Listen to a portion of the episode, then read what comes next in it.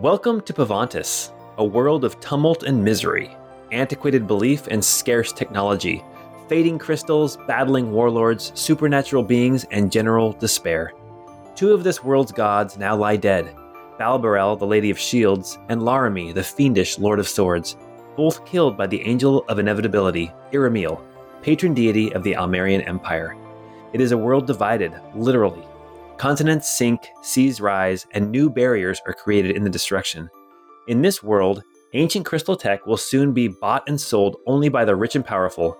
Gone will be the days when enough naturally powered crystals could be harvested to meet the needs of the rich and poor alike. Those crystals mined prior to the shattering still thrum with power and will be jealously hoarded, as miners and scavengers discover that untapped crystal geodes have become dull, lifeless, and mundane.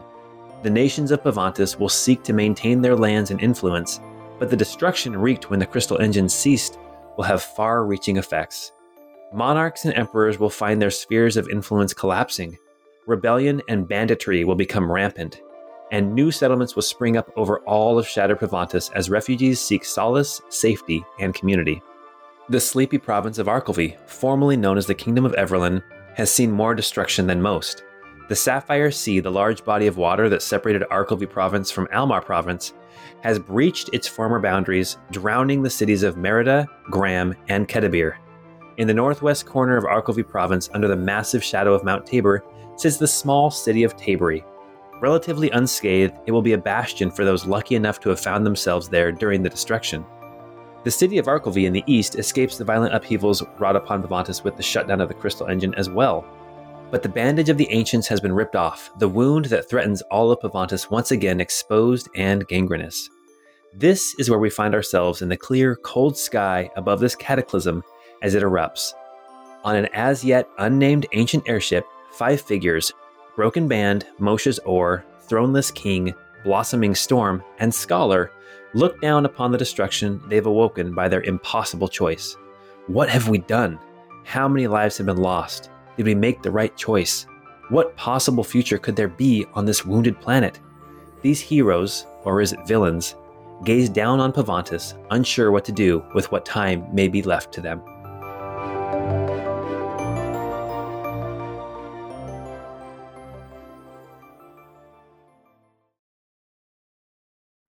Welcome back to the 12 sided guys. We have Matt playing Pine, Hi. Scott playing Roos, Yeah, that's me again. Jordan playing Ebby, Salutations. Sabrina playing Nari, Hey there. and me, Paul, playing with the hearts and emotions of a multitude of people, all for my own enjoyment and amusement. Mwahahaha. You're a monster. Well, we're glad you're back as we start the next part of our story that we're calling Disc 2. I know our players are stoked, and so am I. If you're stoked as well, fan that fire by becoming a patron, leaving a rating and a review, or even just telling a friend to check us out. And thank you to everyone that's done one or more of those already. We love you guys most of all, almost as much as we love our newest patron, Kevin. Kevin, we love you. Anyway, if, like me, you remember being weirded out by disc two of Xenogears, then this podcast is for you. It's the Crystal Codex, episode 53.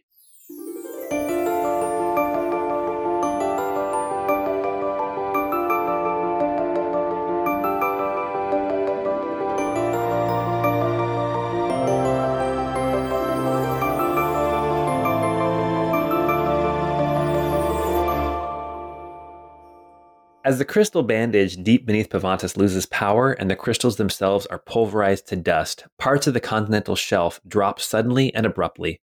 The ground shakes as earthquakes tear apart the landscape, volcanoes erupt in the Glass and Wolfjaw Mountains, and tidal waves and tsunamis devastate coastlines. Many coastal cities are swallowed up by the rising seas, or is it the sinking landmasses? The island nation of Barrister is split into three separate islands, while the imperial province of Lirin is split even more.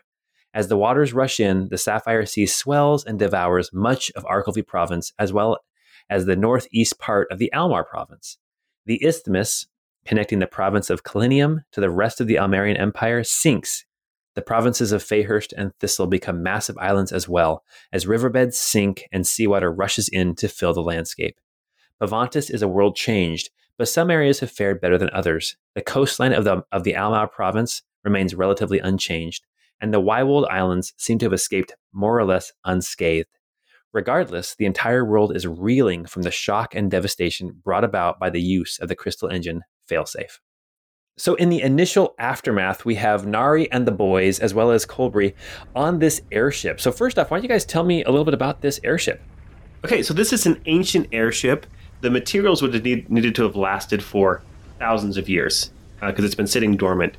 So, um, the the hull of this airship, rather than being like long planks, is actually made up of like two foot by two foot square uh, boards um, that are kind of put together, almost looking like fish scales from a distance. And through the center of each one of those boards, there is a yellow crystal, kind of like the yellow crystal we have on the Crystal Codex book, that preserves it and keeps it from deteriorating over time. So the hull of this ship from a distance looks like almost like the scales of a fish with a glint of yellow in the middle of each of those scales. It's about what we I think we said about 40 feet long and then so um, I think the, we described the the current airships, which would be probably based on a model similar to this one, because this is the ancient technology that the Empire found. Um, you said the, the, the current ones almost have like a football shaped balloon that holds them aloft. Um, this ancient one actually has a, a sphere uh, shaped balloon, so completely round. Um, and then instead of having like metal props, this one it actually has metal rods that come out and spin, but they're wrapped in canvas, so it almost looks like a pinwheel. And that's those are the propellers that that push it through the sky. Um, and it has a little bit of that canvas coming off the back too. So it's almost like as it's spinning, you have this spinning trail of canvas um, in the wind, like almost like a uh, rhythmic gymnastics ribbon trailing behind it. So here in the initial aftermath, uh, what are Nari and the boys doing? Well, Nari is obviously super worried about her family and community. Um, so I imagine as they're kind of coming out of the mountain in this airship and she's seeing all this death and destruction, um, she's also feeling incredibly guilty. So I think that for the initial aftermath of everything, her goal is really to unite all of the survivors of the mountain clans. It doesn't matter if they're tall hearts or storm fists. Um, she's going to try to get everybody together and keep them as relatively safe as as can be. Yeah, I think, and then I think we we would use the airship to help us um, kind of gather up people who may be um, separated or in need because their their villages, their homes have been ruined by earthquakes and mudslides and things. I think that the the Stormfist's summer home is probably at ground zero, being directly over the Crystal Engine. So probably head there first to try to um, help any survivors, any refugees.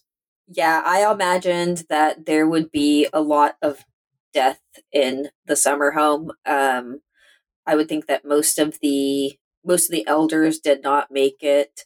Uh, yeah, I, I think I think there was a lot of death there, and so I think that when we're going around in our our ship, we're probably going to have to pick up a lot of the other people from other clans, basically. Um, as you uh, land at Summerhome, it's actually more intact than you expected initially. Um, but yes, there was um, buildings collapsing, uh, rock slides, that kind of thing. Um, when you get to Summerhome, you go into some of the buildings to help rescue people, and when you get into the Hall of Foretelling, which is Maeve's home, the the soothsayer who would tattoo um, the prophecies and the um, the kind of rites of passage upon people, as well as on Garum, her living canvas, this man that she would tattoo uh, for decades. She was tattooing on him. You find Maeve lying on the ground next to Garum. Both have passed away um, from the death and destruction. And as you are looking, you see that Maeve still has her needle in her hand, and she was in the process of tattooing when everything collapsed. When I first described Garum, I described all these tattoos all over him, and there was one spot in between his shoulder blades that was still bare, waiting for a tattoo. Yeah, and as you look at Garum's back, you see this tattoo still bloody from being done, still very, very fresh on this body that will never actually heal and make the tattoo permanent like the other tattoos. You see a symbol, and the symbol is a hand, palm open, and a wing on either side, which you would recognize as the symbol of Iramil, the angel of unity or the angel of inevitability, whichever way you decide to describe him. So her very last tattoo was a prophecy about what was to come. More like what was to came. Very good. uh, you mentioned landing. Uh, I wanted to quickly say it, it, doesn't land on the ground. It can only like land in water, um, or it can tether off to like the towers we saw in Arkelvy, the city. Mm-hmm. Um, so we would probably have to let ourselves down via some kind of a dumb waiter rope pulley system. Right. Anything else happen here in the initial aftermath? I think we would look for Yostin, we would look for Hermine, we would look for yeah. any of Nari's surviving family and try to and try to take them with us um, as we found a place that was secure for us to kind of uh, have as a, a, base of operations, um, an emergency meeting area. Yeah, as you guys are in summer home, you do manage to find um, Yastin. He does look like he took a bit of a beating, but he is okay. Um, you see that one of the prongs on one of his antlers has been broken off, but he still has both antlers. Just one of them is, you know, a four point instead of a five point or whatever the case may be. His rack's a little lopsided. not like, not like one's an innie, one's an outie. not like the blacksmith at um, Woodbridge. Not that bad. He has, was missing the whole um, one whole antler. Um, but you can see that yes, Yasin did take a beating, um, and you do see also Hermine is there, and she um, she has survived as well. Um, she looks shaken and rattled. But Ebby, upon seeing you, she immediately gravitates towards you. Uh, some kind of a uh, kind of a bond, some kind of a uh, a feeling of unity with you um, just kind of brings her to you. And you notice that Yastin and Hermine have kind of uh, built a little bit of relationship. It's only been like two days that they've known each other, uh, but they um, they seem to uh, get along well as well. Pine will also basically dismiss uh, Crumbles and say, "I'm sorry, boy, but we're going to be needing the the space on this airship for for the injured and for those we're taking out. And I know that you'll be okay. I'll call when I need you. There's a bugle of the uh, of the uh, Alaton as it um, heads off into the forests down as it heads south in the valley. Um, Sabrina, why don't you tell me? There was some death and destruction. Um, what about your family? What's going on with Nari's family?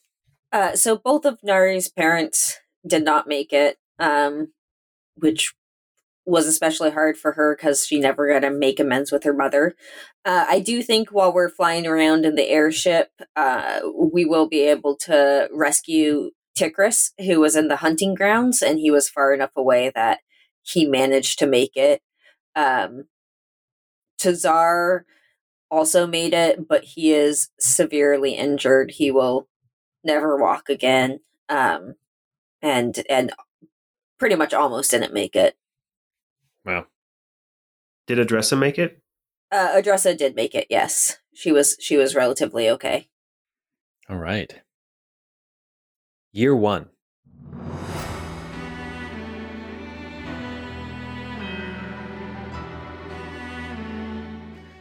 In the first few weeks and months following the shattering of Pavantis, civil unrest, famine, disease, and death run amok. In areas now cut off from previous allies, warlords begin taking control of towns and cities. Survivors flock to them in hopes of food, safety, and a return to some semblance of order. Skirmishes erupt as former neighbors become bitter enemies vying for control of scarce resources. By the end of Mycel, Fantasy March, a mere four months after the Crystal Engine was disabled, the Almerian Empire loses complete control of all of its provinces save the Almar province itself. The spring, summer, and autumn are not as fruitful as before, both from the shock to Pavantis, as well as constant threat from neighbors and the skirmishes that flare up suddenly and fiercely. But as winter settles over Pavantis, the colder air seems to cool the hostilities somewhat, and many areas benefit from a relative peace as this first year post shattering draws to a close. So, we are now in the first year following the shattering of Pavantis, you guys get to tell me what each of your characters does during this year. After everything that's happened, we all have loved ones and responsibilities elsewhere. Um, so I think it would. Uh, we've all kind of decided that we would potentially split up to take care of of things on our own. Um, so we won't necessarily be together um, for some of these. We are going to roll initiative. Nari rolled a 10. Pine rolled a 13. Roos got a one. And Ebby rolled a seven. Are you guys adding your modifiers? Oh, yeah, I don't oh, know. my I was just initiative rolling. modifier. Okay, I rolled a nine then. Gotcha. So I, are we go? So we're going Nari, Pine, Ebby, Joff. Okay, Nari, what does your first year look like? So Nari spends her first year up in the mountains, um, pretty much just trying to rebuild what was lost. Uh, after we kind of gather up all of the people, the mountain clans who are willing to come um, rebuild a community with with each other, Nari will spend her time building the houses and trying to kind of create a little bit of a structured society. Um, I, through that year, her brother Ticris will kind of begin to take a lead uh, and will sort of become a little bit of the de facto leader, uh, as well as we will also get another soothsayer who ends up kind of going through the process of being uh, anointed to that. So things are kind of starting to be not not at all normal, um, and there's definitely tension between the different clans, but they're all focused on building a safe place. Uh, so at this point, there's a tentative peace between everyone. Yeah, I imagine it's it's a little different now. You've got these tall, broad storm fists, all like over seven feet tall. Then you have these tall, thin soft paws who not necessarily a lot of them, but some of them do come to, you know, form this community, uh, tall and thin with pointed ears. And you have these, you know, more uh, more common size, like six foot tall, tall hearts with their large antlers. You know, you have the gray bears, the long claws, and you have the uh, copper beards. So you have these different groups with all these different like idiosyncrasies and these different cultures uh, coming together, trying to make something that will work. Because yeah, the mountain clans they did take a beating, um, but you you figure that Ticris is kind of uh, stepping forward. That's pretty awesome. I think that Yostin will also uh, step forward, not necessarily as a leader, but maybe to help uh, advise Ticris.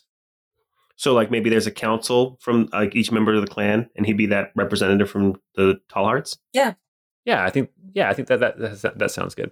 Um, and also, uh, Dellen shows up late in the year as well. Dellen, the the tall soft paw who was in uh, Fallen Heaven, uh, running around with Kira and uh, uh, Brinby and uh, Hebo uh, way back in uh, chapters one and two.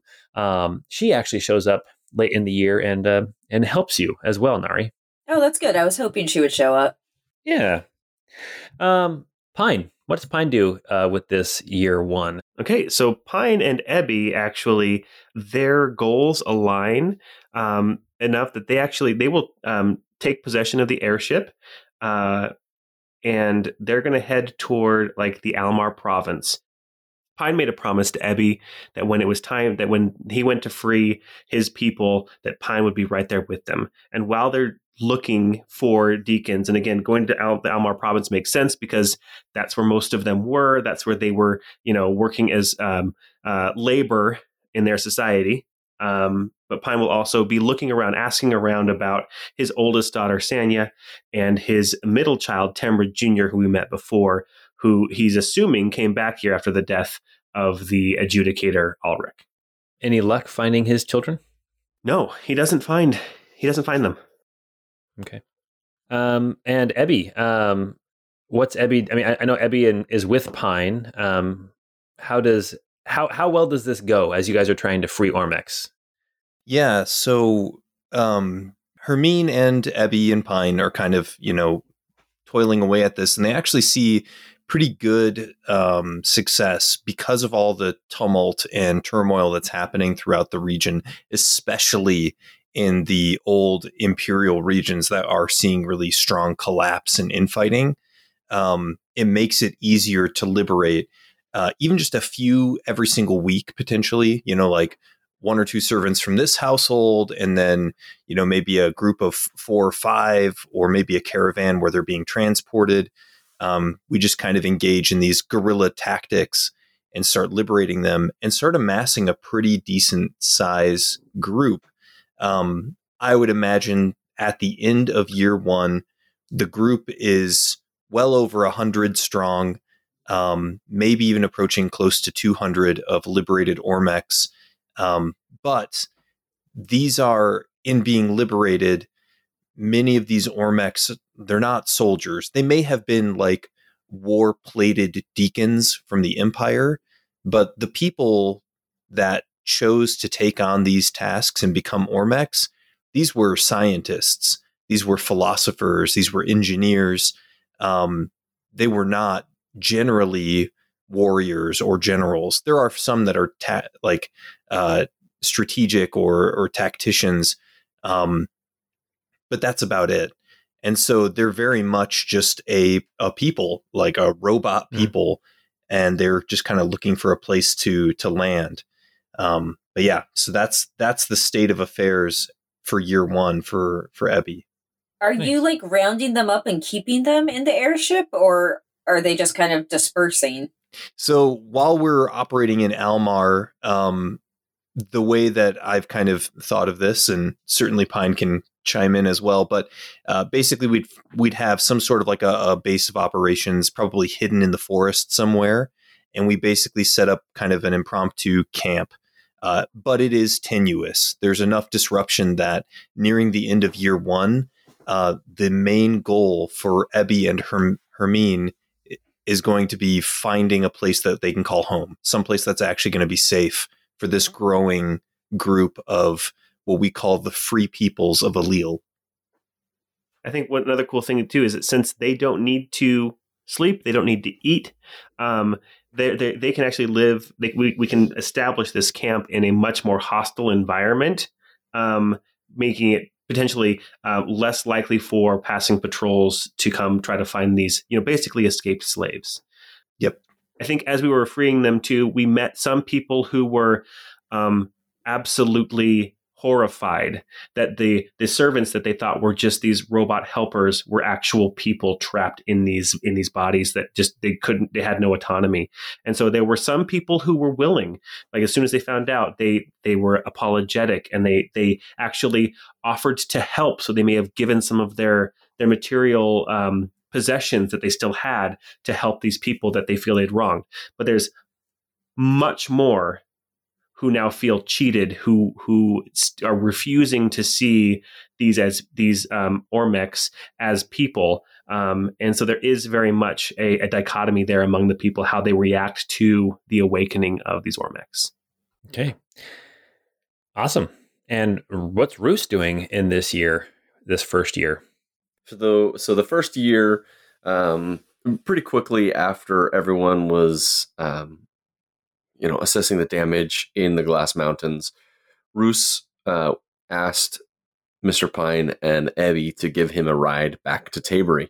He wanted to check on his mom, and so the first the first part of the year, he went and made sure that she was safe and found that she was um, still living in a a very decimated city of Tabery after the earthquakes and and uh, you know shifting of, of the whole world basically. But she um, she was alive and safe. And a few months after he arrived and he's helping rebuild in Tabery, his sister Kira also shows up. And very quickly, Kira begins pressuring Joff, who has now decided to go back to using the name Roos because he doesn't feel the need to hide who he is anymore because the world ended in his view. He doesn't think that Howling Talon will be after him at, at this point. In fact, he doesn't even know if Howling Talon even exists anymore. And so he he goes back to being Roos, and his sister Kira is constantly encouraging him to try and reestablish the the Bayard throne. And after a while, she convinces him, and the two of them start working towards establishing a semblance of order in Tabery. Awesome. Year two.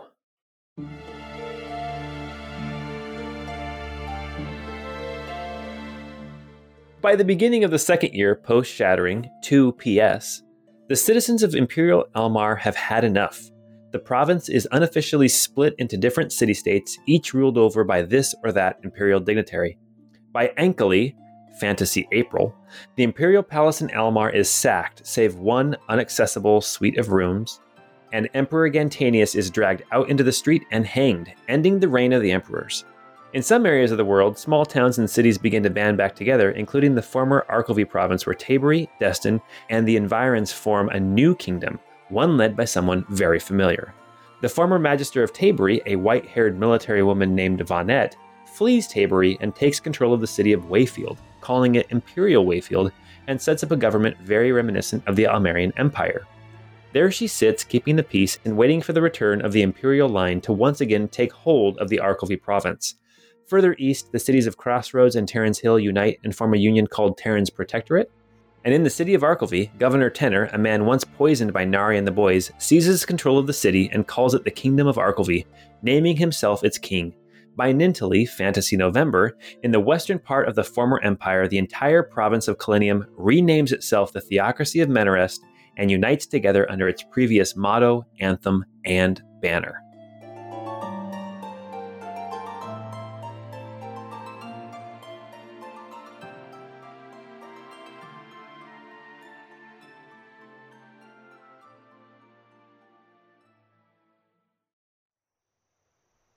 Far to the southwest of Tabery, in the hilly region at the southern tip of the Glass Mountains, sits a small farm. A creek swollen by mountain runoff feeds a nearby pond where cranes wade and freshly shorn sheep drink. The scene is tranquil but remote. Only one small farmhouse, a modest barn, and a few simple outbuildings can be seen for miles. The area was cleared in a meadow surrounded by forest, so no one was likely to stumble across this place unless they knew it was there. Two wagons approached the small farm, one loaded with goods for trade, the other mostly empty, ready to take the farm's fresh wool and sell it to textile manufacturers in one of the cities. Accompanying the wagons is Pine, riding Crumbles. This must be it, Pine says nervously as he dismounts. The door opens and a small girl, four years old, bursts out excitedly. From inside, a woman's voice calls, Come back here, it's not safe to just run out to strangers. The girl's mother hurries to the door, an infant swaddled in her arms, her hair pulling loose from a tight bun. She's relieved when she recognizes the trader's caravan. You're earlier this year, she shouts to them.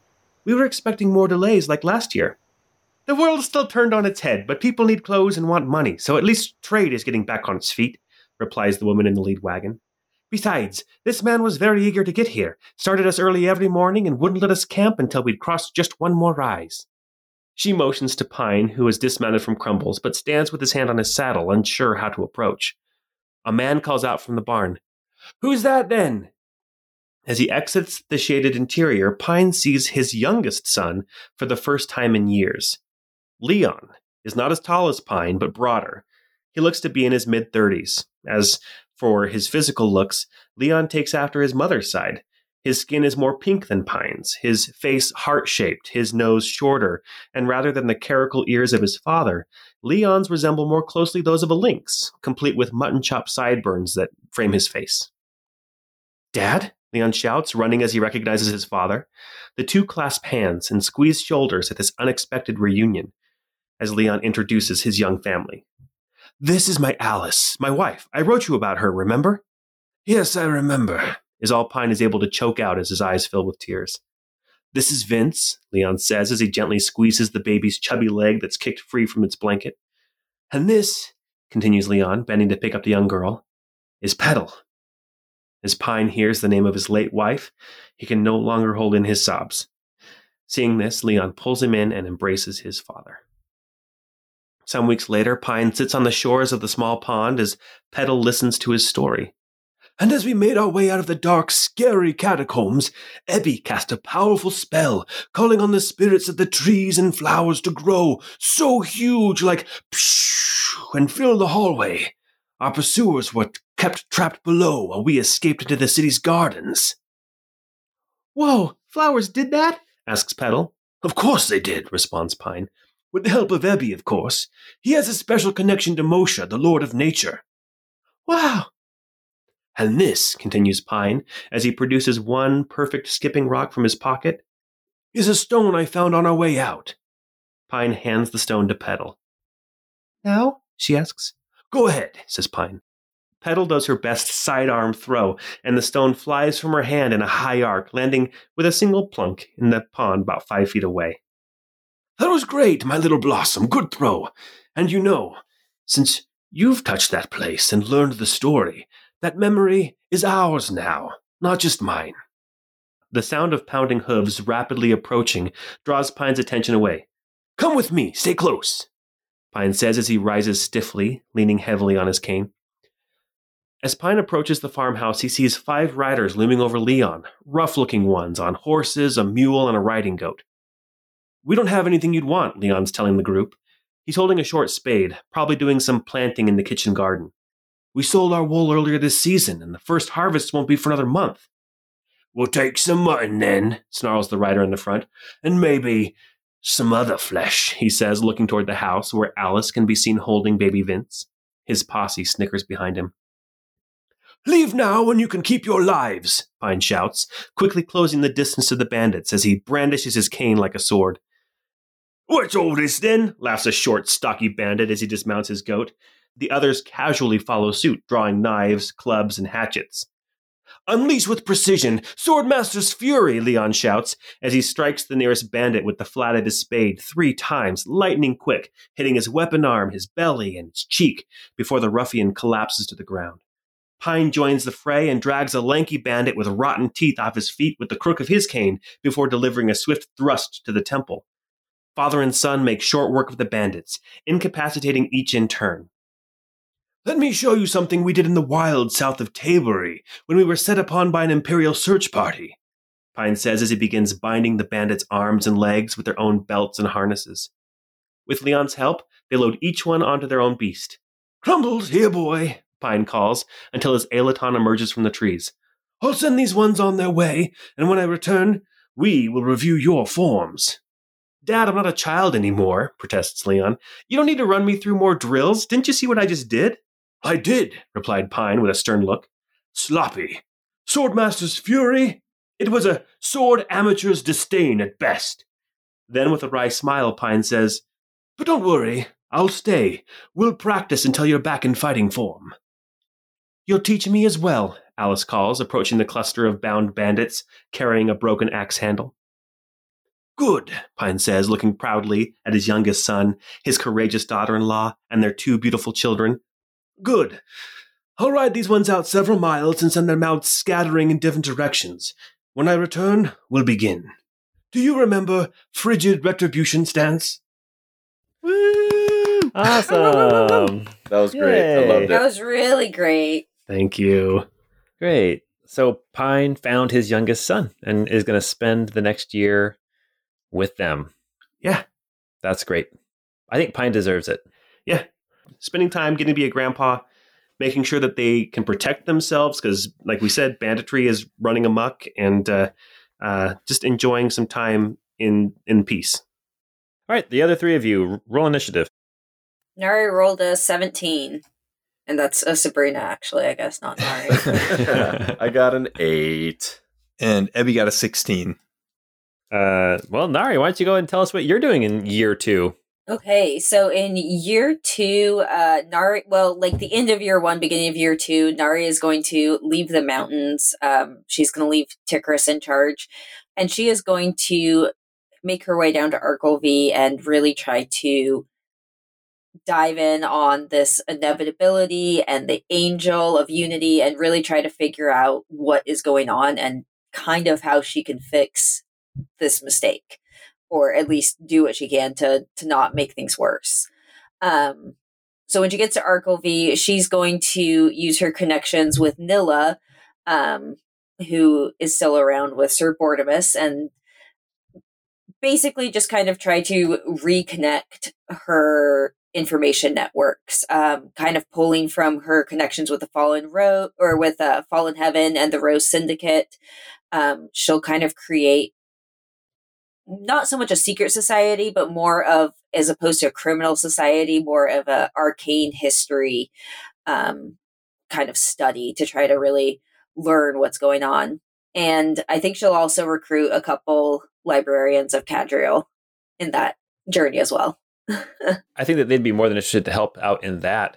Um, I think, um, you know, as you're talking about Nilla and Bortimus, I think uh, with the creation of the Kingdom of Arkelvy, um, I think that Nilla specifically might still have a little bit of like a uh, tendency to want to fight against that. Um, so, um, do you think that she would um, put all her efforts into yours, or do you think she'd kind of split and probably continue to kind of try to bring down Governor Tenor or King Tenor now?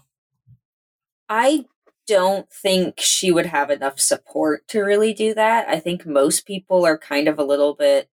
I mean, who really cares if he wants to call himself king? Like Pine was saying, bandits are running amok. Like you can kind of make your own way right now with how crazy the world is. Um, so I think I think the focus. I think I would be able to convince her that the focus is more important to fix what we've what I've kind of done. nice. Okay. Uh, Ebby, what does year two look like for for you? Yeah. Um, so kind of just a quick update for for Ebby on this one. So uh, Hermine and Ebby basically caravan the group of liberated uh, Ormex, the Free Peoples of Alil, and Ebby leads them to a safe place, um, somewhere not far from Tabery, but up in the mountains a little bit. Um, some place that they've been to before, but that he wants to try to keep as secret as possible. Um, the sad reality is that because they have limited martial ability, they're still a very kind of susceptible people. They they're relatively defenseless and so they need to be basically in hiding as much as possible as they start to rebuild. Um, and while they while they're they are rebuilding, they have all this time, and given the fact that most of them are scholars and scientists and engineers, etc., they begin to, to fall into studies. They try to understand what happened with the crystal engine, what's the state of the world as it currently stands, and you know what could they do to help heal the world. Um, before the end of year two, uh, kind of nearing the end of summer, Ebby himself ends up leaving and leaving alone uh, um, to go off on his own kind of mission or quest, which uh, for year three, when we get to year three, I have a vignette which will kind of outline what happens around those events. Nice.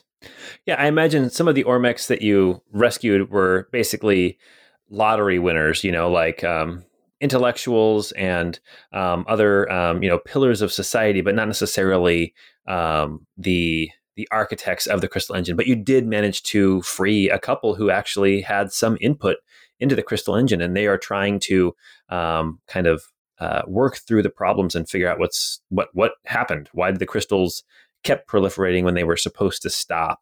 Yes. Um, yeah. Yep. Awesome. Very cool. And so Ebby still had the airship, correct? I mean, Pine would have left the airship with Ebby. Oh, um, yeah. I guess I had thought uh, Pine was going to take the airship with him. Yeah, no. Ebby can. Yeah, basically, what Ebby would do then is probably hide the airship because he won't need it. So he would probably stash it in a cave and keep it as like an exit plan in case okay. the the Ormex get attacked. And did you name the airship? I suppose we all maybe gave it an, a name. We were thinking of naming it the Alil Eagle Mostly because it's hard hard to say. Illegal. illegal, legal. Illegal, nice. That's like Bob Loblaw's Loblog. Yep. All right, and then uh, Roos, what's Roos doing in this la- in this year too? So year two was fairly eventful for Roos. Um, continuing on basically with what he had started um, with his sister Kira, he uh, they joined forces with the remaining cell of fallen heaven that she was working with and they eventually you know through a lot of effort repelling bandits and you know politicizing against other people that would that wanted to take over the city they establish the city state of Tabery. And Roos becomes the king of this small city state. He never really feels good about the decision. He doesn't ever feel like king was what he ever wanted to be. And he's he just feels unsettled. But he goes into it and he and his sister work together to start establishing order, protecting the farmers, you know, from bandits and doing whatever they can to to establish peace in this small corner of the world that they have influence over. And that's basically what they do for the full year. It, it was good. They, you know, his sister was successful in everything that she wanted, but it was nothing that Roos wanted for himself. He, throughout the course of this year, he's very troubled by the events that shattered the world, and he he just doesn't know what to do with himself after it all. And so during this time, he, um, in uh, conjunction with Colbury, the two of them start working on a book chronicling the events of the party through disc one and going from the notes that Colbury had taken with the things that Roos recalled from their travels, um, they write the book or a history of what happened to shatter the world. But they do, Roos changes everyone's names and does not offer any backgrounds or um, stories uh, to identify any of them. But he does state, um, you know, what roles they played, just not who they were. Right. That's awesome. Does he still go by Colbury?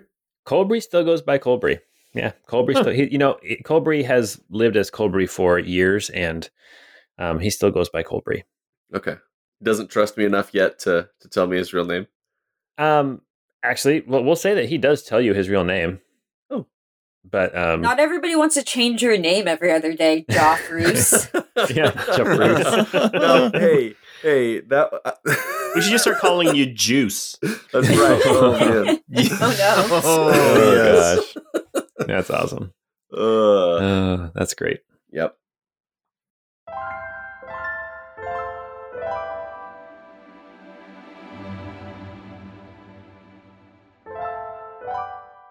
As year 3 PS commences, other former provinces of the Almerian Empire begin to call themselves by their previous names, including the Principality of Dathan, the Lyrian province, Racolia, the Almar province, Ostella, Fayhurst province, and Ustrania, the Old Thistle province. This creates some semblance of order and government throughout the now defunct Almerian Empire, but many of these returning nations are in name only as warlords vie for power in Dathan and Racolia. Eventually, an unsteady peace is formed in Racolia as city states form a sort of confederacy with the Senate situated in the city of Almar. Each city state governs and rules the miles and leagues around it, but there is still much of the former Almar province's rural and remote areas with no leadership whatsoever. The Principality of Dathan has a less peaceful compromise. The new crown prince surreptitiously assassinates and murders his rivals, taking control by force. But by the end of Jekdel, Fantasy July, the principality is under control and stable.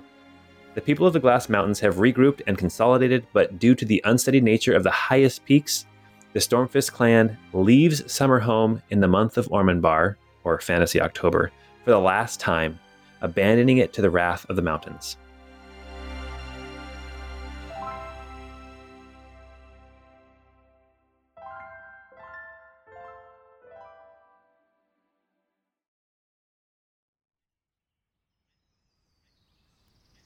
Hey, it's time. Ebby's vision returned to him as he lay on his back, staring up through the dappled sunshine streaming through the forest canopy. The light felt warm on his metal, and a gentle breeze danced through the lush forest canopy. This can't be right. It was snowing just a moment ago. Ebby sat up quickly, sending dirt and leaves scattering and drifting down from where they had rested on his prone body. He looked around him, but saw only lush forest and undergrowth, a few insects busying themselves, and a curious little fox observing him from the shade of a bush. Ebby racked his mind to recall what had happened and how he had gotten to this place. Last I recall, it was late winter, uh, and a bit a bitter wind had brought snow from the north, from the tundra and the sea of ice and storm. Clarity dawned on Ebby as he thought further. That's right. I should be an old Ladrathel. I came this direction in search of Lord Moshe, heading north past Valkanar. Cracking crystals, how long have I been wandering? Ebby considered the timing. He left Hermine and his people in the early fall, when the mountain leaves were just barely painted by Artarian's touch. Life in the Kilava, which in Alil means home or nest, had been simple and fulfilling. Thanks to Pine's help, Hermine and Ebby had been able to liberate a small number of Ormecs from servitude throughout the former Almarian Empire. Once the numbers became significant, Hermine approached Ebby about a more permanent home where they could settle. Fortunately, Ebby knew just the place. After a time, the Ormecs that regained their full faculties began digging into the issues with the crystal engine and why it failed, and what the next steps should be in repairing and stabilizing the world. Through this, Ebby couldn't help but feel a tremendous burden of guilt and responsibility. It was his choice that broke the engine. It was his choice that shattered the world. It was his choice that ultimately resulted in the deaths of thousands and that essentially destroyed all the work of his predecessors. Niam had not spoken to him in so long. One thought in particular loomed heavy on Ebby's mind.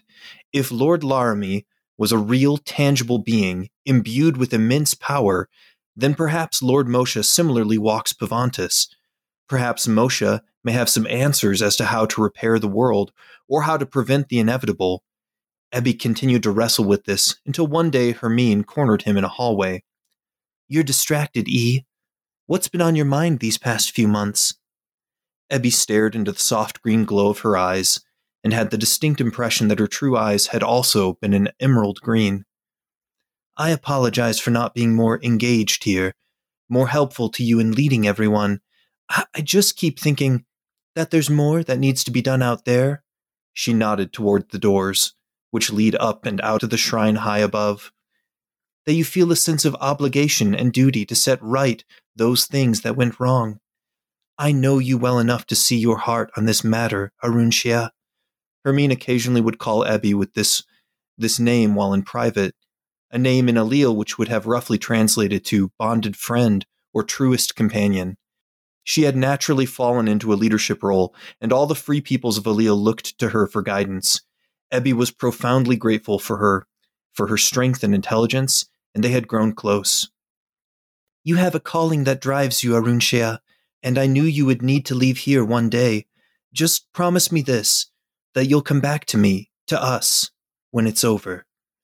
Ebby looked away before nodding slowly, solemnly, and then made his way for the doors. Hey, on your feet, lazy one, or have you truly become a statue? Ebby looked to his left at the origin of the sound and saw the small fox like creature sitting in the shade, staring at him. It wasn't actually a fox, it looked more like a diminutive wolf, about the size of a cat. But it had.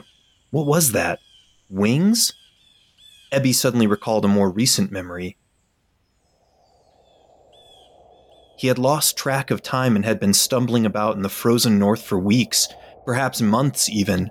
Rumors told of trees walking about in the north, and strange oasis like groves that would appear only to be lost to travelers days later. Ebby knew that these must be pointing towards the Lord of Nature, so he followed, and he wandered, drifting like a leaf tossed in the wind, until he lost track of time. Eventually, feelings of hopelessness and longing for the Kilava, for Hermine, took their toll. He felt his resolve slip, his will faltered, and as he fell to his knees, overcome with exhaustion, his vision dimmed and then went dark. When he came to, he was surrounded by an eerie, iridescent glow an ethereal light that emanated from the surrounding trees, even from Ebby himself. Then he saw him a large tree that stooped forward and then walked directly towards him. Loping through the woods just behind the tree, the Lord of Nature, was a giant wolf, a beast that dwarfed any horse or dire wolf Ebby had ever seen. It peered at Ebby with amber hued eyes from the outskirts of the glade, stretched its wings, and watched over its lord hungrily. the Treant drew closer and bent forward unnaturally, reaching out a gnarled, bark covered hand and gently touched Ebby's chest.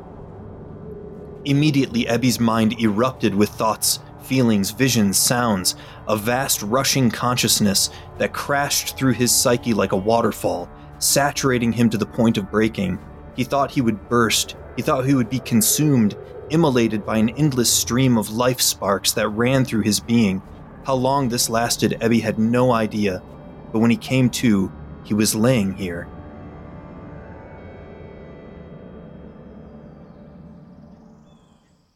You've slept in too long. We need to be on the move. Ebby stared at the diminutive wolf, a perfect duplicate of the majestic giant beast from his vision, but smaller than a single claw from that giant demigod that accompanied Lord Moshe. I slept? Ebby asked incredulously. I'll say. I've been watching you for months now. It's a good thing you're made of metal. Few other mortals could have survived this long without food or water. Artarian would have taken you for nourishment long ago. Ebby stared at the creature and immediately knew its name Amarok, a harbinger demigod of the Lord of Nature. You're smaller, Amarok.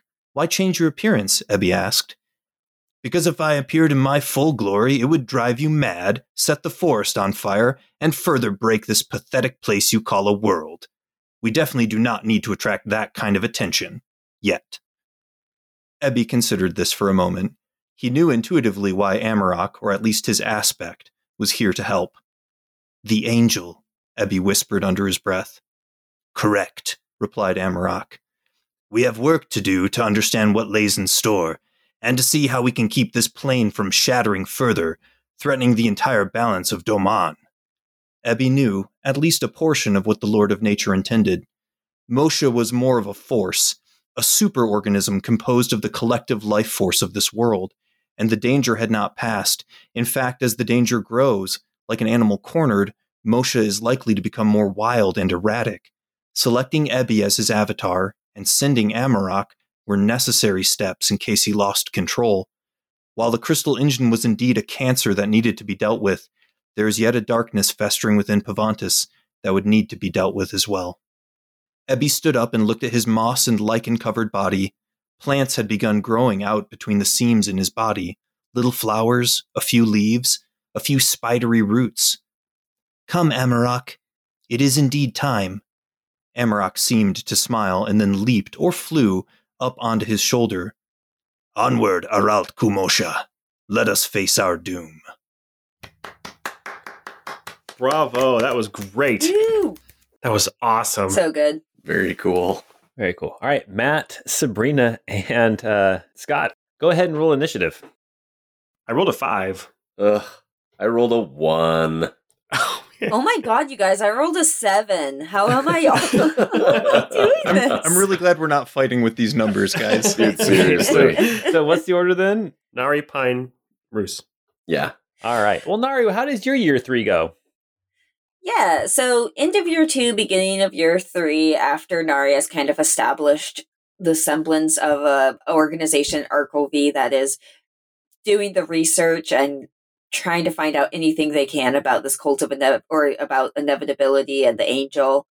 Um, she heads over to Tabery in an attempt to find Ember and also gain more contacts. Um, she does not find Ember, but she does, you know, find Kira and Roos, and she stays on the castle to kind of help out and do what she can with her her informants. And she kind of, or not kind of, she begins a relationship with Kira, uh, romantically as well, um, and just kind of sticks around for the next year, just hanging out, doing what she can to help the city. Woo! About to take Kira wow wow. and Nari sitting in a tree. Nice. I'm picturing the size difference, and it's adorable. That's fantastic. Dude, seriously. awesome. All right. Well, very cool. Pine, what are you doing in year three? Uh, so year three, you mentioned that uh, the theocracy of Menarest has been somewhat reestablished. So Pine, being actually not too far from there, um, you know, much closer than if he was in Tabery, um, he actually decides to to go check it out after having spent the year with with Leon and his family. So he will head to um, to Menarest, Menarest to the capital of Kalinium, and there he's kind of observing how this new country is um, reestablishing itself. Um, after a little, after observing for maybe a few months, um, he'll he kind of comes forward um, as a former you know military leader somebody in their history books right um, to try to help with that reestablishing to be a voice of you know this is this is how things functioned in the past and um, to kind of help them reestablish uh, the theocracy of Menarest. So um, it was a theocracy because and actually i don't know if we've gone into this too much but in menarest they worship three do, three domains lords and ladies the domains of nature life um, um, knowledge cadriel um, and then also law justice. Um, and so typically their their country was kind of ruled by a repre- like two representatives from each. So one representing the lord one representing the lady. And so it was a council of six and what he found is rather than reestablishing this country as a council of six, it's really in name only a theocracy, and there's one one uh, one that represents one of the, uh, the one of the deities of justice that has really um, overpowered the rest. And there's this cult of personality that's forming around this very strong leader.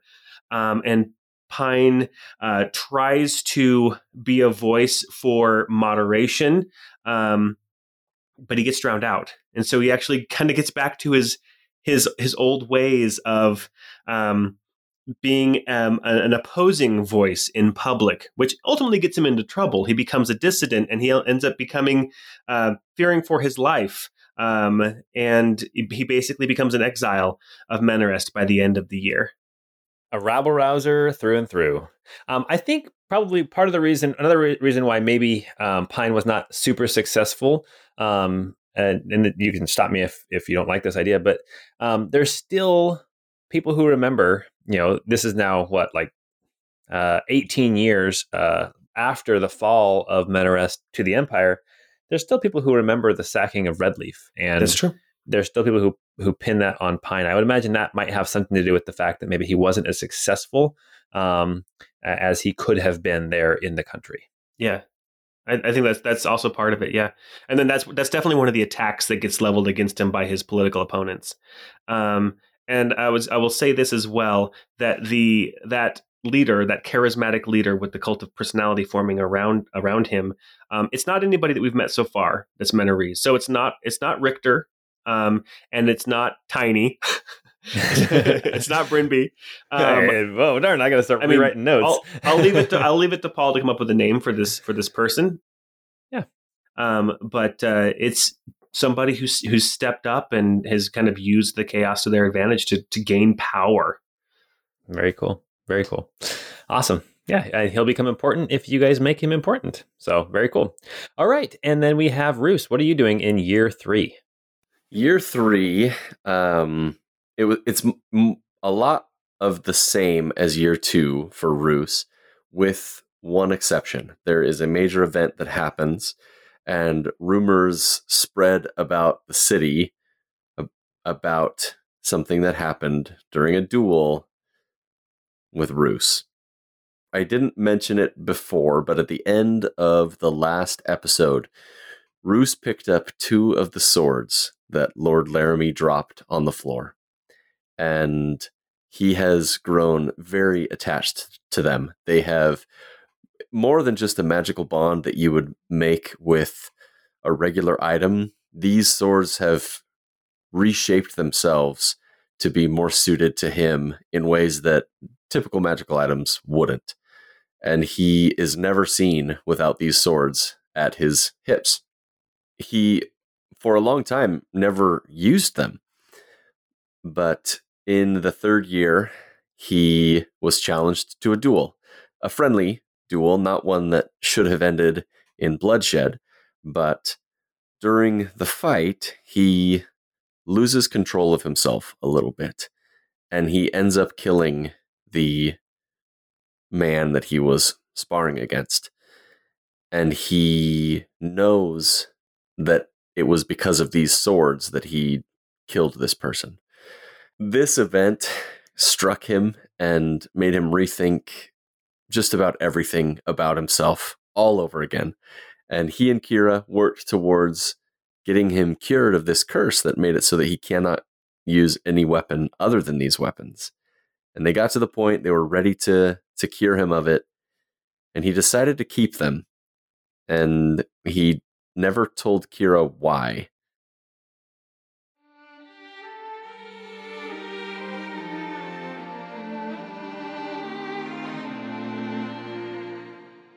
As year 4 PS dawns, trade slowly begins between the new nations. With so many coastlines devastated by the shattering, a new concerted effort to rebuild seaports takes hold amongst the inhabitants of Pavantis. Ships that were started the previous year are finished, and shipwrights become more and more efficient in their trade. Things begin to settle, although skirmishes and battles are still common amongst the various nations, cities, and kingdoms.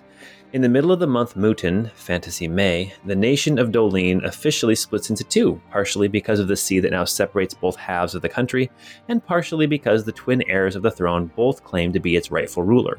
Trade continues to increase, as does the growth of a new religion. Their creed. They believe that the sinking of the continent is a precursor to the end of Pavantis. In late summer, in the month of Scrantel, Fantasy September, the colossal statue of Iramil in the bay just north of the city of Almar does something no one expects. It rises up out of the water as a tall tower pushes up from underneath, finally settling at a height of several hundred feet in the air. After the initial shock of this unforeseen occurrence, people go out to investigate, but the statue and tower both appear solid. There are no windows or doorways.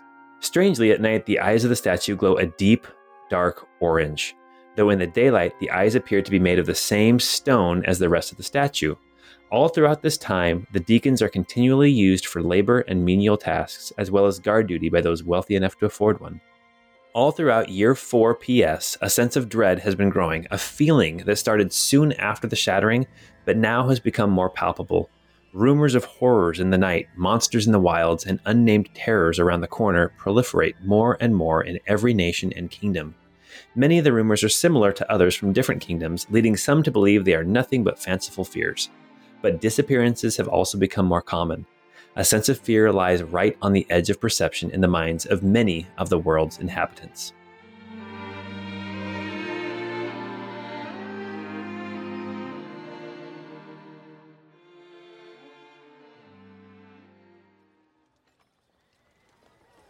Wind blew across the parapet, tousling Roos's hair, that he now keeps in a long ponytail. Walking at Kira's slow pace, the two stared out at the rebuilt city of Tabery below them. Nervously, Roos handed his sister a leather bound book. His eyes lingered on the muds of his childhood from more than one lifetime ago. It's the story, as far as I can recollect, of the events that destroyed Pavantis. I've changed all our names, but the truth and the history needs to live on somehow. Roos said as he turned to face the setting sun over the mountains to the west. Kira followed Roos's gaze to the sun and brought up her concerns for the third time. I still don't understand why you're leaving. We've rebuilt the city. We're working with the fallen rose. I've already told you why I have to leave. Kira's eyes lingered on the twin black scimitars at Roos's side. You could see a priest of Erdos and remove the curse. I know. But I need a reminder of everything that happened. We didn't fix anything. We didn't even delay it. The four of us set inevitability loose on Pavantis. You take the throne. Create a peaceful home for our people. Expand it into a nation if you want, but I don't want anything to do with it. How can you abandon all that we've done? Kira motioned out to the city below them and the farmland in the distance. The foreign landscape of their homeland urged Roos to action. The valley south of the city led off to the new and enlarged Sapphire Sea. Pavantis could end today or tomorrow or next week. I need to put some things in order. And then I'm searching for Lady Jaffa. I have questions for her. I don't get your fascination with Jaffa. She's one of the only lords and ladies that doesn't have an established following. I know. I'm taking feathers and traveling to Barrister. I want to see if it's still there. And I want to know if Farron survived. If Howling Talon still exists. And if Farron did survive, I want to know where he went. The brother and sister embraced as the early evening wind picked up. Even the direction of the air currents felt wrong as they came off from the sapphire sea instead of down the mountains. Footsteps called their attention away from the moment. Roos turned to leave as a tall, muscular woman joined them on the parapet. You take care of her while I'm gone. Not that I was any good at it while I've been here. I set the bar pretty low. Who, who, who is that muscular woman? yeah, tell us more about her. I know, How's right? her she sounds looking? fascinating. awesome. So then, uh, so then Roos leaves and goes to Barrister on Feathers. I'm glad Feathers is still around. Feathers McGraw. You're Peekaboo. Yep. Bork Bork. Oh, that's great. Bork, bork. All right. Very good. Okay.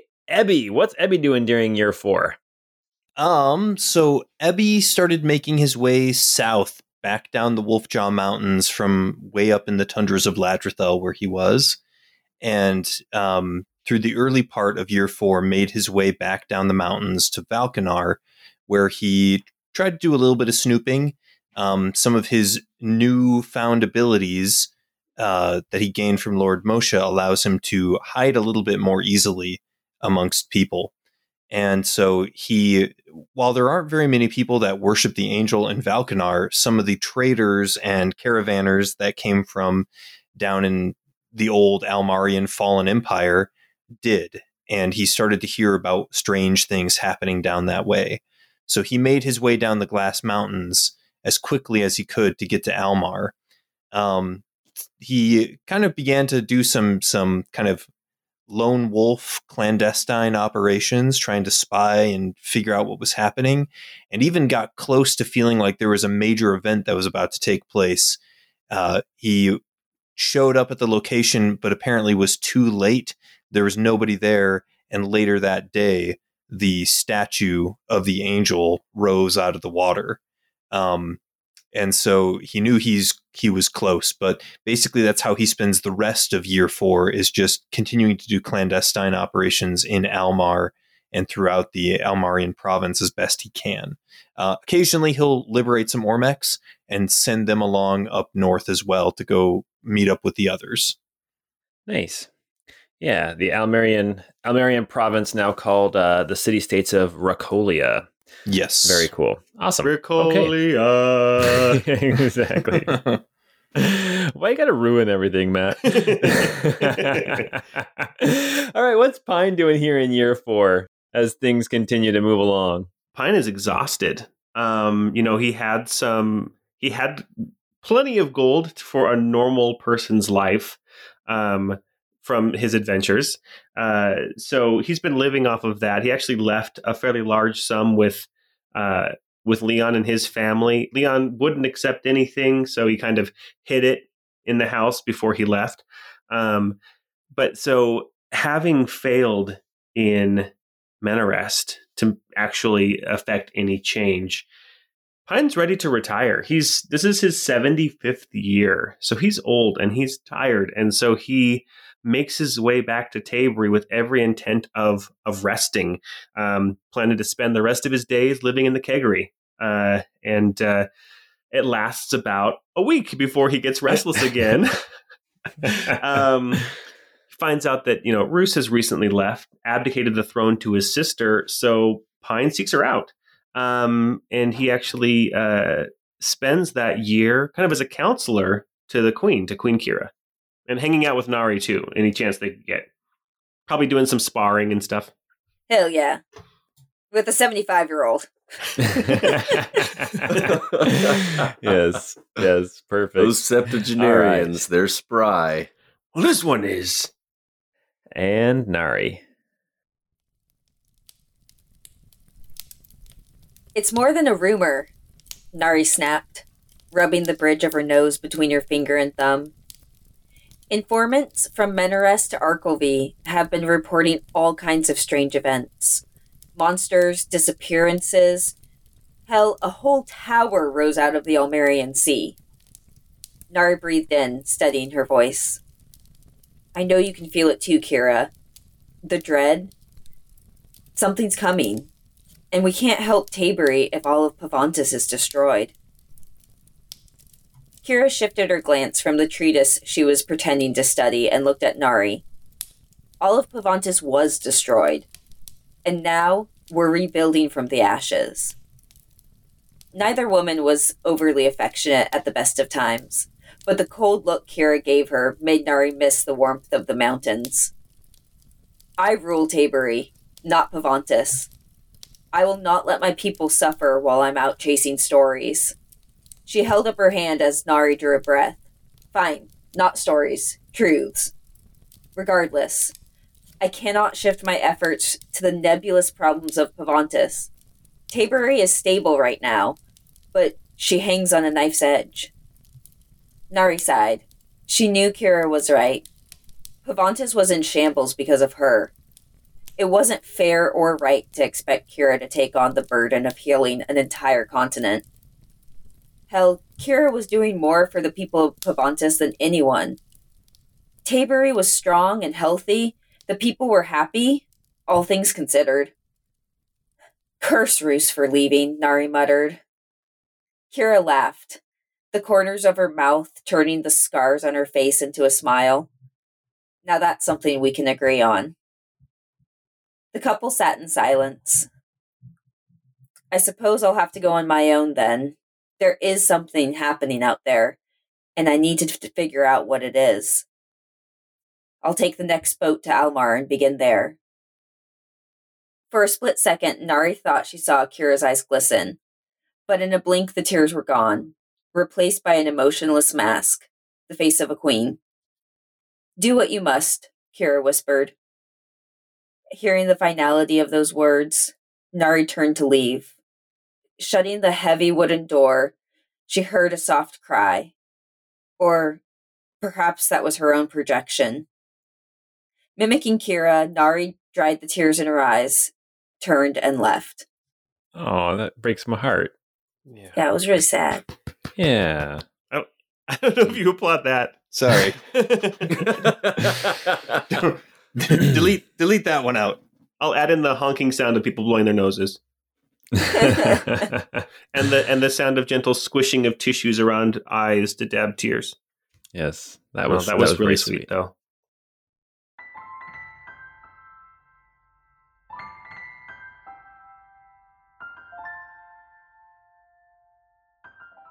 By year five, P.S., there's a feeling of order and control again through much of Pavantis.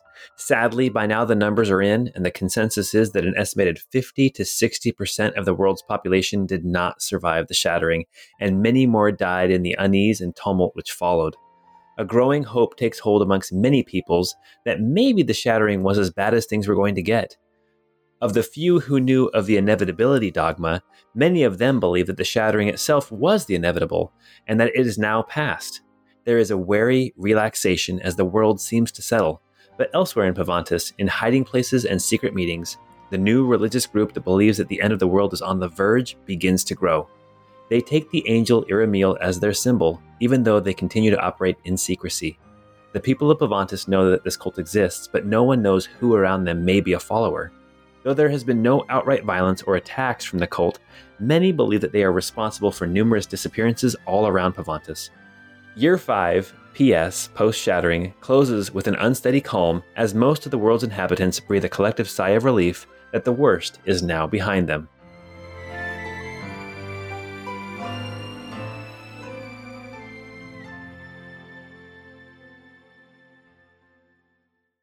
Okay, let's all roll initiative for year five. Woo! I got an 18. Ooh, there we go. This is my highest roll tonight. I got a 14. I got a 10. And Ebby got a three. Pine, go ahead and go first. All right. So, um, in year five, um, maybe it's the constantly, you know, singing "It's My Party" under his breath while he's walking around the castle. Um, but uh, Kira decides that Pine would be the right person to help strengthen ties with um, Arkelvy in the east, um, the the what the kingdom of Arkelvy. Um, Yes. So she actually sends him as a delegate or an ambassador to Arkelvy to help strengthen ties with Tabery. So he um, he travels there, and while he's there, um, they actually spend a lot of time studying at that uh, the hidden libraries of Cadriel. Not just the one we found before, but um, maybe he finds another one or two of them that are in the city, uh, and he studies there as well. Again, um, spending his downtime uh, looking for anything to do with Iramil or specifically the history of why the crystal engine was chosen as opposed to any other options to see what some other options might have been that Ebby's people um, in, in the past opted not to, to follow and instead chose the crystal engine as the solution to put all their you know all the eggs in that one basket. Um, so he'll spend some time doing that. I think that and, and tell me if i'm wrong here paul i think that the ambassador from Tabery to Arkelvy doesn't he doesn't actually get a lot of face time or time to do any um, really productive negotiation with anybody in power there because um, it's almost seen like in Arkelvy, Tabery's almost seen like an usurpation of power. That's exactly right. That's exactly Okay. right. So Pine is put up in Eberly Manor, um, where delegates get to stay. But yeah, no time in Mason's Keep with the king. Okay. Awesome. Well, Roos, what what are you doing in year five? Year five, Roos has finished his travels, found out as much or as little as he could while out and about, and he has returned to Arkelvy. And while at Arkelvy, one of the first things he does is he goes back to the Library of Cadriel to return his library book. you guys are so such good citizens. with one with one addition. Um, Roos wrote his name as the last um, person in the family in the Bayard royal lineage. He added a footnote um, about himself in the book, and um, in the book also he um, in this footnote that he that he wrote about himself he cited the book by Colbury um, about the events of Disc One. Um, for those looking to know more about the last man in the Bayard family uh, royal line, and he gives that book back to their what, what was that guy's name? It's been forever. Uh, it was librarian Horton. Yes, Horton, that's right. yes. So he gives the book back to librarian Horton, and Horton had um, this was a book that Horton himself had written, and so Roos um, has some long conversations with Horton about that. But while he's there in the library, he's searching for some other things. He's trying to find out as much as he can about inevitability. The question that's on his mind that keeps driving him back to the library is if it's truly inevitable, why should they try and stop it? But if it could have been stopped, and if it was stopped in the past, is it truly inevitable? And that's what he's wrestling with, and that's what he's trying to find information about Jaffa and where she stood. Because as as Ebby had said earlier, the lords and ladies are real, and they have they have become real to Joff in a way that he never he never really thought that they were tangible before. So now he's even more dedicated to finding out what he can about where Jaffa stood with the inevitability debate between the lords and ladies. But while he's there at the library studying, under in one occasion, he runs into an old friend, Mr. Pine. Yeah. And one thing I uh while Joff was on the road, one day out in the middle of, you know, his travels, he found the perfect skipping stone. And he kept it. he put it in his pocket and he traveled with it for the off chance that he might run into his old friend again. And that that is also one of the changes that's happened in these 5 years is he considers the rest of the party friends. Um, it took him a bit to warm up to them, and granted, it, it was a year for us in real time, but it was uh, it was only two months in game time, and so it took him a- about two months to really feel close to to the rest of the group.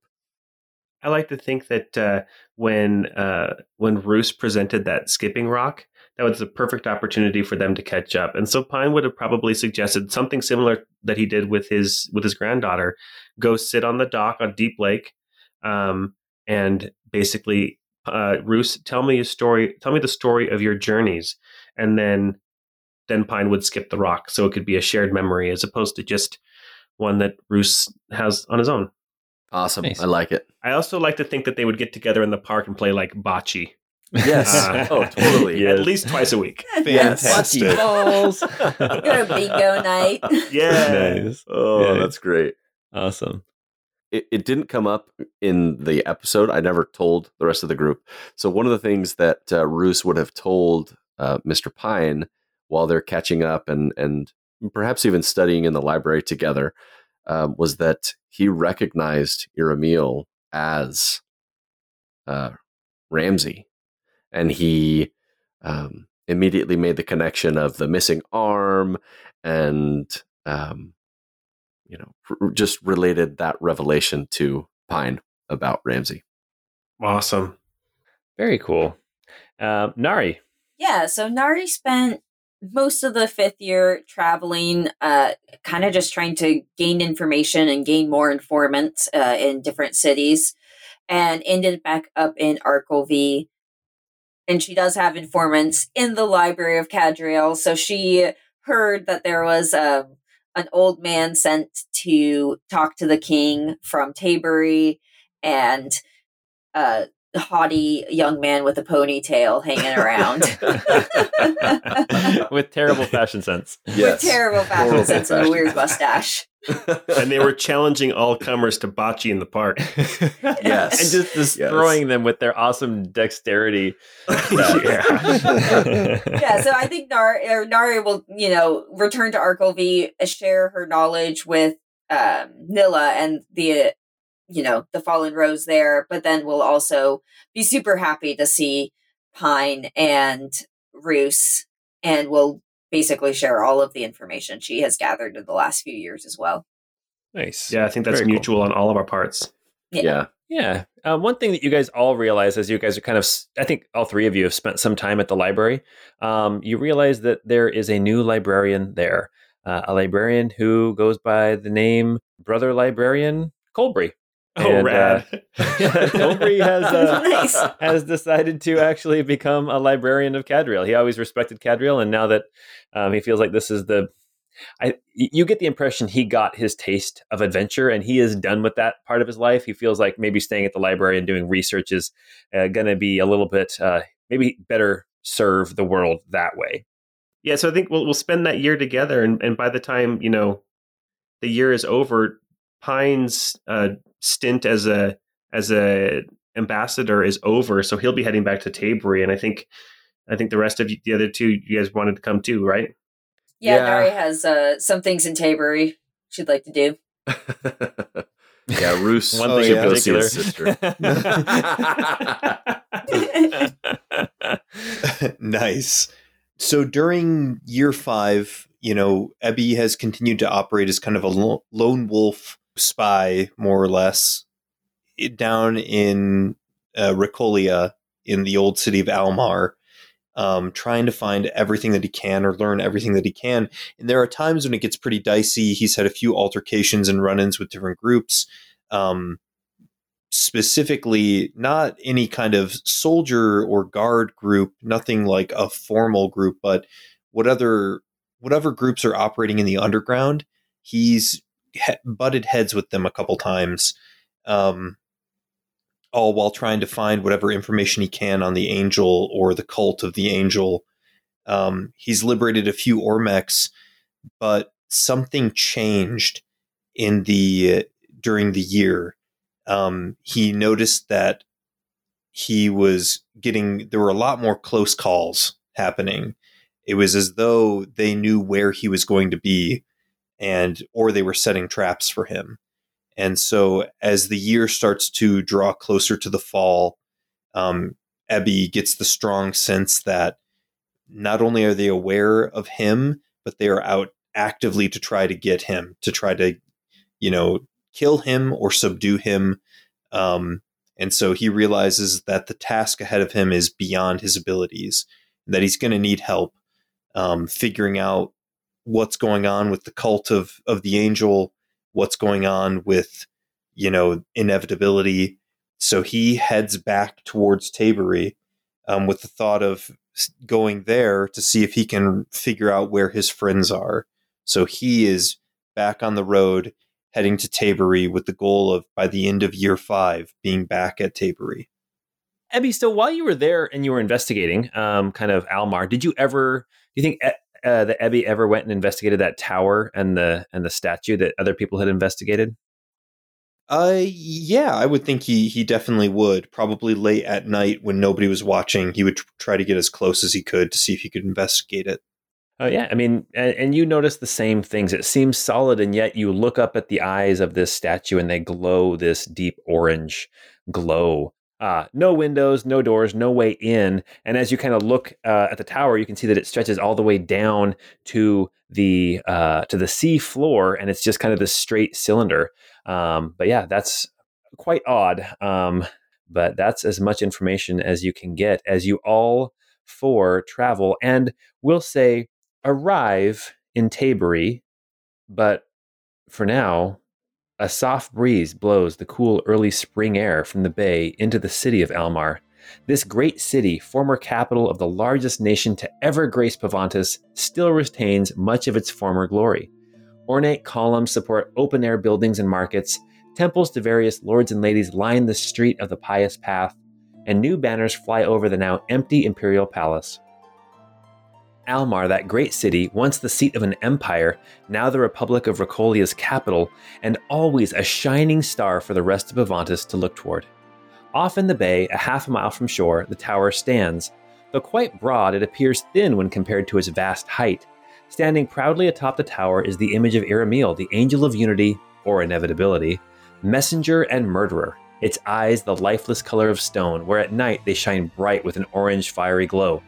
The residents of Almar avert their eyes from the statue more and more these days, its presence a reminder both of lost glory of the past and a mysterious supernatural potential yet to come. It is now at this time in the early afternoon that the eyes begin to glow. Few people notice at first, their gaze having strayed away from the tower in the bay, but within a handful of minutes the gossip begins to spread like wildfire throughout the city. The eyes are glowing before dusk. What could this mean? An omen, but for good or ill. The mood of this beautiful city changes from one of suppressed anxiety to open fear and panic. Deep in a cell far below the city, an iron bound door muffles the laughter of the occupant within. At a small table outside the room, a young scribe awakens from his dozing. The laughter, he has been told, is often a prelude to crying. And, after the crying, the scribe grabs a quill, gets his ledger open, and readies himself to write just as the terrible, racking sobs begin from behind the solid door. This is it, thinks the scribe, a prophecy. The sobs die down, and, in a choked voice, the pitiful man within the cell begins The angel sees, though not at night, but now at day his eyes are light. What was to be is now again. Pavantis soon shall see her end. An end, the end, its power grown, the open door by angel shone. Even now the five of Iramil loom, they come to usher in our doom. At that, the voice stops speaking, breaks down into sobs that gradually turn back into laughter. The scribe finishes his notes, dries the ink with a few quick breaths, and rushes out of the room to share the mad oracle's message with his superiors. At that very moment, out in the bay, the waters begin to roil. A small fishing boat is pulled slowly backward. The oars are useless as the boat begins to move faster and faster backwards. A whirlpool forms in the water, and the fishing boat is caught up in it, now spiraling around and around, picking up speed faster and faster. Off in the distance, further out in the bay, another whirlpool forms, spinning faster and faster. The residents of Almar watch this phenomena with fear and trepidation. They are so caught up gazing out across the bay that only a handful notice the spiraling cyclone reaching down from the clouds in the sky to touch the ground on the far side of the city, off in the fields to the south. Another, further west, tears through a small grove of fruit trees as it touches down, while a third creates a waterspout to the east of the city where land meets bay. For several minutes, five spiraling vortices surround the city of Almar, that shining star to the world. Then, as suddenly as they formed, they disperse. And as the waters of the bay become calm once more, the eyes in the statue of Iramil go out for the final time. Several vessels are now on the water, speeding to aid the survivors of the fishing boat that capsized minutes earlier. The ripped up earth from the cyclones settles as dust drifts down and covers the grass. The residents of Almar huddle in fear, waiting for something more. But, as with human nature, the longer they wait, the easier it becomes to discount what they saw. Crazy, some call it. Strange magics, say others. And then they do what humanity has done for eons they move on with their lives and get back to normal. But there are some who watch this supernatural spectacle and swear they see something more than everyone else. There in the whirlpool, or over there in the cyclone, don't you see it? From five spiraling points of power, five figures, winged and powerful, arrive in Pavantis. Soon they vanish from sight, heading in different directions. Though different in form, they are singular in purpose to usher in the inevitable.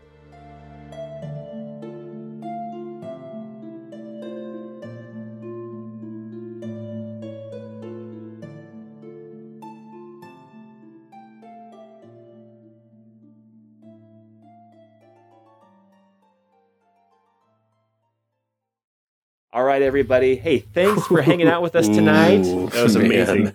Uh, this was a great session. Wow, that was awesome. We actually, so in our first whole 51 episodes, we covered two months of time. And in one episode, we covered five years. A lot has happened. That was great. I love it.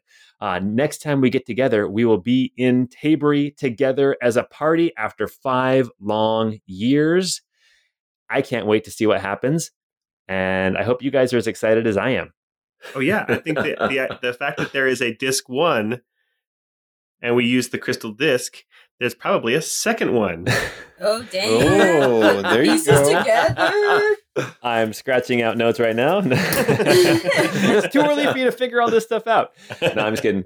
All right, if you like what we're doing, go leave us a rating and review. Go um, tell a friend, tell a family member. Check out our Patreon. We got some awesome content. And now, as we move into this next disc, there will be a whole nother section of disc two where you get to see what Shattered Pavantis looks like. Anyway, go check those things out. And until we see you next time, I hope you have a great time.